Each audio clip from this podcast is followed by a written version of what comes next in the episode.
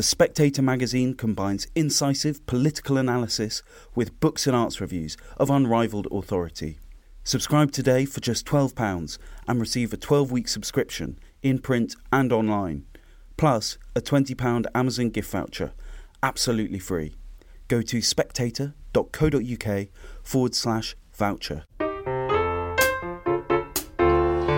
Hello and welcome to Coffee House Shots, the Spectator's daily politics podcast. I'm James Heale and I'm joined today by Katy Balls and Kate Andrews. And let me begin at the start by saying we are broadcasting uh, just next to where the postal workers' strike is going on, so a nice bit of uh, background uh, colour for the recording. But today we're discussing the planned proposals by Jeremy Hunt to reform the banking system and the regulations under which the City of London operates. Uh, Kate, talk us through his so called Edinburgh reforms. The Edinburgh reforms are roughly uh, 30 regulatory reforms. Some is changing these regulations, some is repealing them altogether. And the idea behind them is that they're going to unlock money that would otherwise be spent on regulation and making sure everything's in check, which will hopefully, ideally, create a situation in which more private sector investment can flow into the economy, get things built, get things started, and crucially, get uh, economic growth up. The really big one here is Solvency II. And I don't want to get too technical. Nobody wants to get too technical about Solvency II.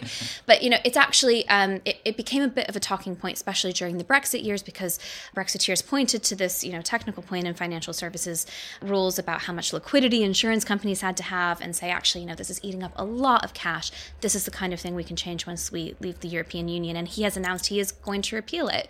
So the government is taking opportunity to use the phrase Brexit freedom, mm. and uh, they're also taking the opportunity to point to some kind of growth agenda. And I spoke to the city minister Andrew Griffith this morning, who you know was very bullish about this, very excited to be announcing these reforms. And you can tell there's a bit of pep in their step at the moment. That there was so much criticism around the autumn statement that you know there was no real growth agenda in it this is the first time that i you can tell they can point to something and be like we are making real change we're even doing things that are thought to be a bit controversial so that we can get more economic growth and it doesn't solve issues around housing and healthcare and other areas where we need efficiency and reform but it does mean next time people point the finger in the Labour Party and also on the free market right in their own party and say, where's your growth agenda? Arguably, they, they really do have something to point to now. And originally, this was billed as uh, Big Bang 2.0 by Kwasi Kwarteng when a lot of this kind of stuff was proposed under the Truss government. But it seems that the Sunak government has moved away from some of that kind of rhetoric. Is there a sort of political reason for all this, Kate? Um, I mean, you are hearing the phrase today, but I, I think the, the focus is instead on Brexit freedoms. And it is a reminder that one of the big ironies of the leadership election over the summer is that Rishi Sunak was actually the Brexit voting MP on the ballot. And he was also the fiscal hawk between the two candidates. And I think that these financial services reforms are exactly the kind of Brexit that he imagines one in which you can actually do some pretty technical uh, financial things to make real change change, but also one in which you don't necessarily need to borrow loads of money or spend loads of money to get the benefits of Brexit.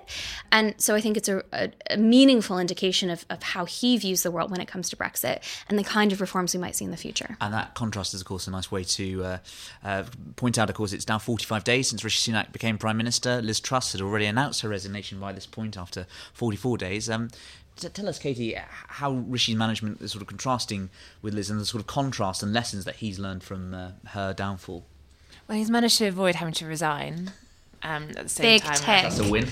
so that is one one difference. Um, I mean, I think I think there's a few things. I think to the point about the reforms today, I think that you know Rishi Sunak came in and actually, I think under promising might be the wrong word, but Liz Truss over the summer was promising a lot, and you had Rishi Sunak trying to say, you know, she can't deliver all this, and obviously she went further than she, she said in the leadership contest. We all know what happened with the mini budget. And when Rishi Sunak came in, I think it was just such a change of language, which is, you know, you think about Rishi Sunak, but also Jeremy Hunt saying, I'm going to be Scrooge with this autumn statement. It's going to be awful. You've never seen anything as bad as this. And then it was pretty bad. But obviously, the point was to be, say, but it's maybe not as absolutely awful as you thought it was going to be. And I think now uh, this government, which doesn't want to promise too much, is hoping that announcements such as the one today, but also probably a trickle of these announcements uh, in the build up, you know, through the new year, up into the spring for the spring budget. Um, to show that there is a bit of a growth strategy, and um, because one of the big criticisms was Rishi Sunak was just firefighting and dealing with a problem rather than having a plan to bring forward. So I think we can expect a few more things like this in the coming months um, ahead of the spring budget. And then in terms of how Rishi Sunak differs to Liz Truss, I mean, the reform today don't things. I mean, it's not something Liz Truss wouldn't do. There are there are similarities. I think where they are different is pace and style, and and how much you do at once. And uh, I mean, we have an interview with the Prime Minister coming out next week, uh, where he talks about um, you know some of what drives him, and there is a there is a temptation to say, oh well, Liz Truss wanted to be this great disruptor Whereas Rishi Sunak's the complete opposite. But I think that uh, he still wants to do plenty of the things that are radical, but just in a different tone and pace uh, than he would. But uh, probably the biggest difference in terms of why. I mean, why has Rishi Sunak not had to resign after 44 days and Liz Truss had? I mean, how long do we have on this podcast? I mean, you've got the mini budget, but I do think also key to this was parliamentary management. Um, obviously the mini budget and the fallout was a point when it really seemed impossible to get things back. But we saw some warning signs, and I think that you just look at some of the steps Rishi Sunak took in terms of forming a cabinet where he kept some of the key Liz Truss supporters. So, for example, James Cleverly stayed in foreign in the Foreign Office. That is a plum job. Lots of your supporters would want. Um, a few things like that, I think, have just uh, you know reaching out, keeping some Trussites there, but also trying to have a very balanced cabinet and in the junior ministerial ranks too. You can compare and contrast that's what Liz Truss did in her, you know, when she formed her government. And it was something that we covered well at the time, you know, all the people she was going to send to political Siberia. But this all does come back to haunt you. And it means that one of the big criticisms Rishi Sunak currently faces is that, oh, he's not leading enough, he's giving in to these rebellions, he's finding ways to talk the rebels down. Um, and you can say, oh, that means, look, you're being swept up by events, you're not, you know, you don't have the authority. But it also is just a sign of the fact that uh, the party is so fractured that the this number 10 want to go very slowly and soft in terms of trying to mend some of those wounds rather than getting a situation where you might be able to pass for example you know you could have uh, probably defeated uh, the housing rebels plan on mandatory housing targets if you'd gone for the votes of labour something Keir Starmer offered to do at Prime Minister's questions a few weeks ago. But had Rishi Sunak done that, what would that have meant for the party? And it probably wouldn't be good for the next few months because you're creating more rifts. So you're seeing a much more, I think, softly and also approach just based more on party unity than what came before obviously there comes a point where you say, well, is that what the country needs in terms of these reforms? But I, I, think that is one of the key differences and why it seems, at least for now, and for the good of the Christmas special, that Rishi Sunak uh, is likely to be Prime Minister um, well into the new year. A nice little plug there for uh, Katy's forthcoming interview with uh, with the Prime Minister for now. Um, Kate, one of the things we learned from the fall of the Truss government is the importance of market credibility, and um, once you've lost it, you have to go much further than otherwise to recover that.